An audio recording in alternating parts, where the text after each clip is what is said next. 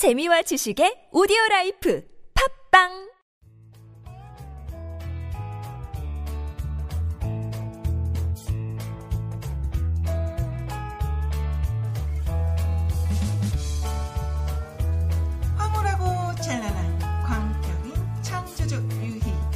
여기는 한지훈의 고전에서 찾아낸 단단하고 수상한 심리학, 고단수 심리학입니다. 안녕하세요. 저는 서정숙입니다. 오늘은 마흔다섯 번째 시간으로 당신은 혼자 있을 때 무엇을 하십니까에 대해서 한지훈 작가님께서 이야기 나눠주시겠습니다. 네, 안녕하세요. 당신은 혼자 있을 때 무엇을 하십니까? 오늘의 주제입니다. 제목만으로도 어떤 분들은 뜨끔할 겁니다. 왜냐하면 우리는 표리부동한 삶을 사는 경우가 많거든요. 표리부동. 즉 겉과 속이 다른 삶을 사는 경우가 많습니다. 겉으로는 근엄한 척하면서도 바로 혼자 있을 때 야수적 본능이 나오는 경우도 있고, 또 겉으로는 질서 잡혔지만 혼자 있을 때 완전히 무너지는 경우도 많이 있습니다. 버트러트 러셀은 참 제가 좋아하는 분인데요. 이분이 쓴 책 중에서 왜 사람들은 싸우는가 라는 책에 보면 두 가지로 충동을 이야기합니다. 하나는 소유의 충동, 하나는 창조의 충동입니다. 인간은요, 이 두 가지 충동에 의해서 몸을 움직이게 된다고 그래요. 네. 바로 소유의 충동이란 무언가를 가지고 싶다는 것. 음. 그런데 이 무언가를 가지고 싶다는 것은 결국은 잘못된 욕망으로 연결되죠. 그런데 창조의 충동은 욕망의 충동, 즉 소유의 충동과는 완전히 다른 거죠. 그런데 인간이 근본적으로 행복해지려면요, 소유의 충동은 좀 자제하고요, 창조하려는 충동을 극대화시켜 나가야 되고, 그 창조의 충동을 끊임없이 극대화시켜 나가는 과정에서 인간은 행복해질 수 있다는 논리입니다. 저는 이 부분에서 이 창조적 충동을 생명력이라고 말하고 싶은데요. 한번 생각해 봅시다. 어, 원시 사회에서부터 지금 현대 사회까지 끊임없이 계급은 있었어요. 한번 보세요. 부족국가 시대에도 뭐는 있었죠?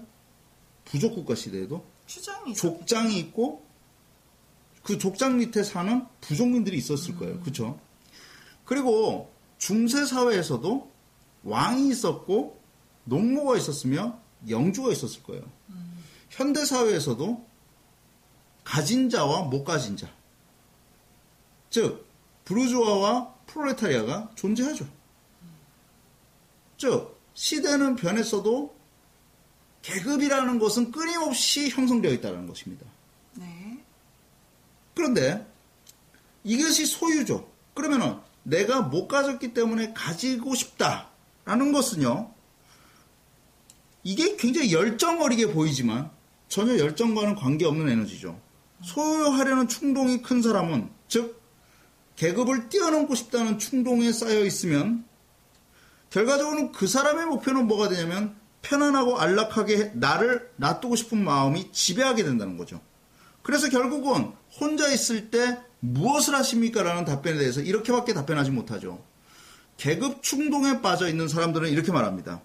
게임, 티비, 메신저, 먹기, 잠자기, 쇼핑하기, 짜증내기, 불안, 곤태, 의심, 일시적 쾌락, 걱정으로 뒤범벅된 망상으로 소모적 습관을 가지게 된다는 것입니다. 우리는 계급을 벗어나야, 즉 가진 자와 못 가진 자의 직업 개념이 많죠. 예를 들어서 가진 자와 못 가진 자는 뭐 유산계급과 무산계급으로도 나눌 수 있는데, 여하튼 내가 가졌느냐 못 가졌느냐에 따라서 내가 더욱더 가지고 싶다라는 거에만 신경을 쓴다면 이것은 결국은 소유하려는 충동 쪽으로 갈 수밖에 없습니다. 맞죠? 여기서 제가 좋아하는 책, 저를 미치도록 했던 책 On Liberty, 자유론. 그 자유론에 보면 이렇게 말이 나오죠. 개성어린 삶을 살 수 있다라는 것은, 그 개성 넘치는 삶을 산다는 것은 당신의 자유의지를 극대화하는 것이고, 거기서부터 정말 생산적인 일을 할 수 있고 생명력 넘치는 일들을 할 수 있다라고 기술되어 있습니다. 한번 이렇게 한번 생각해 보죠. 당신의 생명력이라고 말하는 것은 무엇입니까? 정말로 한번 봅시다. 과장해서 부장되는 게 생명력입니까? 소유욕이죠. 소유욕은요, 결국에는 우리를 허망하게 만들고 거기까지 도달하려는 순간부터 우리는 초조하고 불안하며 편안함을 추구하는 동안에 우리의 생명은 꺼져간다는 것입니다. 그러면 소유욕을 어떻게 벗어날 수 있느냐? 자본주의, 저도 돈 좋습니다.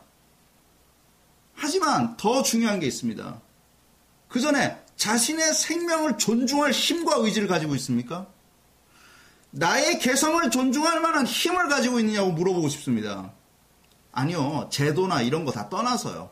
법 같은 거 다 떠나서 우선 한번 생각해 봅시다. 당신, 우리 왜 태어났습니까? 우리 스스로 행복하다고 느끼기 위해서 태어난 거 아닙니까? 근데 소유욕이 정말 우리를 행복하게 해주냐? 그렇지 않다는 것입니다. 어느 정도까지는 채워질 수 있어도 우리는 그거에 대해서 언제나 한계점을 느낄 수밖에 없습니다. 그럼 그 결과적으로 무엇이냐? 우리는 개성 넘치는 삶을 살아야 됩니다. 개성 넘치는 삶을 어떻게 사냐고요? 그것은 본능을 따라가지 않는 것입니다. 소유욕은 본능입니다. 이것을 가지고 싶다는 욕망, 이쁜 여자와 잠을 자고 싶다는 욕망, 맛있는 것을 더 먹고 싶다는 욕망, 본능에 가깝습니다. 그럼 자유의지, 본능대로 사는 것이 개성 넘치게 사는 것은 아니거든요. 그럼 어떻게 살아야 됩니까? 바로 자유의지를 극대화해야 됩니다. 자유의지를 극대화하는 방법에 대해서 말해줄까요? 아주 간단합니다. 자유의지를 극대화하기 위해서 우리는 창조적 충동에 우리를 빠뜨려야 됩니다. 그럼 창조적 충동은 어떻게 일어나, 어떻게 우리 에너지에서 발산되는 힘일까요? 아주 간단하죠. 너무 간단합니다. 창조 에너지는 홀로 섰을 때만이 느낄 수 있는 것입니다. 홀로 쓴다는 것은 무엇입니까? 창조의 충동은요, 수백억을 받아서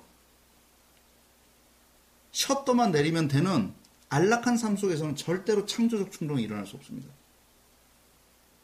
그리고 스타트업 기업을 다 세워놓은 다음에 거기에 사장 자리로 앉아서 바지 사장으로서 아무것도 못하는 사람은 느낄 수 없는 감각입니다. 바로 벼랑 끝에 섰을 때, 그리고 내 뒤에서 아무도 나를 밀어줄 수 없다는 절박한 마음이 있을 때 우리는 드디어 직관의 능력, 인지의 능력, 바로 예지의 능력, 바로 지혜의 능력이 생겨나는 것입니다. 그것이 우리를 가슴 뛰게 하는 것입니다. 그것이 우리의 생명력입니다. 소유라는 것에 모든 것을 팔아먹지 마십시오. 우리는 가슴 뛰는 건강한 생명체입니다. 그 생명체의 기쁨을 느끼면서 살아갈 수 있는 유일한 것은 벼랑 끝에 쓰셔야 됩니다. 벼랑 끝에 쓴다는 거 어찌 보면 굉장히 두려울 수 있어도 여기서 가장 중요한 메시지 하나를 던져드리겠습니다. 모든 삶은요, 결과적으로 내 혼자, 홀로 지금 어떻게 서 있느냐, 거기에 따라서 달라진다는 것입니다. 소유, 소유의 삶을 살 것이냐, 창조의 삶을 살 것이냐, 그것은 여러분 선택의 몫입니다. 하지만 소유의 삶은 오천 년 부족 국가에서도 있었고 지금 현재에도 있습니다. 수만 명, 수억 명이 그런 삶을 살아갑니다. 개성 넘치는 삶이란 바로 내 가슴을 뜨겁게 해주는 삶이며 생명력 넘치는 삶입니다. 자발성에 근거하지 않으면 절대로 개성 넘치는 삶은 살 수 없습니다. 당신은 소유의 노예가 되겠습니까? 창조의 기쁨으로 살아가겠습니까? 그것은 유일한 인생의 선택이며 멋진 인생으로 가는 지름길이라고 생각합니다. 감사합니다. 네, 지금까지 한지훈의 고단수 심리학, 저는 서정수. 네, 저는 작가 한지훈이었습니다. 감사합니다. 감사합니다.